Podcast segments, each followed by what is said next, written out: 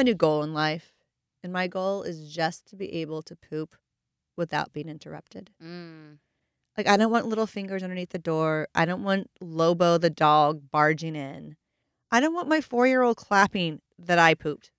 Like I've been doing this for a while. I I understand how it works and thank you for the encouragement, but no thanks. Yeah. And I don't understand how Chris can spend like 45 minutes pooping.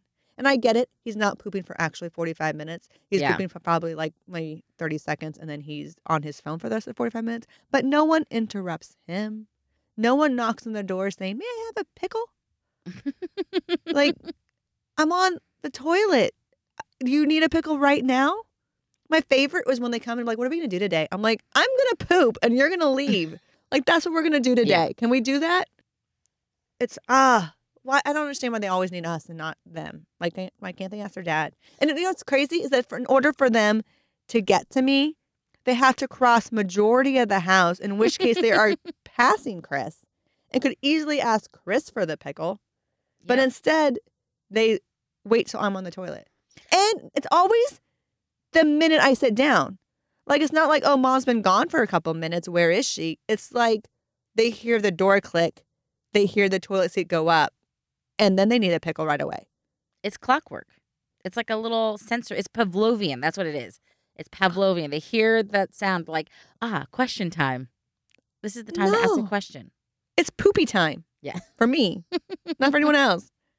It, it- they Yeah. must be like totally trained. Click a question. I must ask a question. What question should I ask?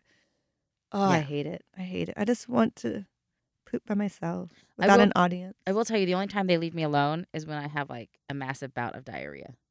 And they're like, ooh. No wonder you eat cheese so much. they're like, I need alone time. Where is the queso? I know. I'm gonna have the mac and cheese tonight because I want to make sure that I have some alone time Yes. later. I'm going to just poop in peace. And it's Even a great gonna diet. hurt. It's a great diet. Low calorie.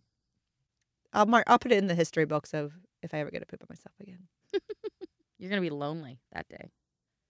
You're going to finish and be like, oh, they didn't need me. And then it's going to make you cry. And then I go to therapy. there was this one time I was pooping and no one asked me a question, and I felt like they no longer needed me. And then it went spiraling down to my mom.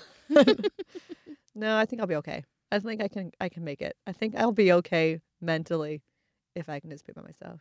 Yeah, let's just try it. I'm willing to take that risk. Tune in every week to the Mother Effin Podcast on Apple Podcasts, Spotify, Anchor, or wherever you get your podcasts.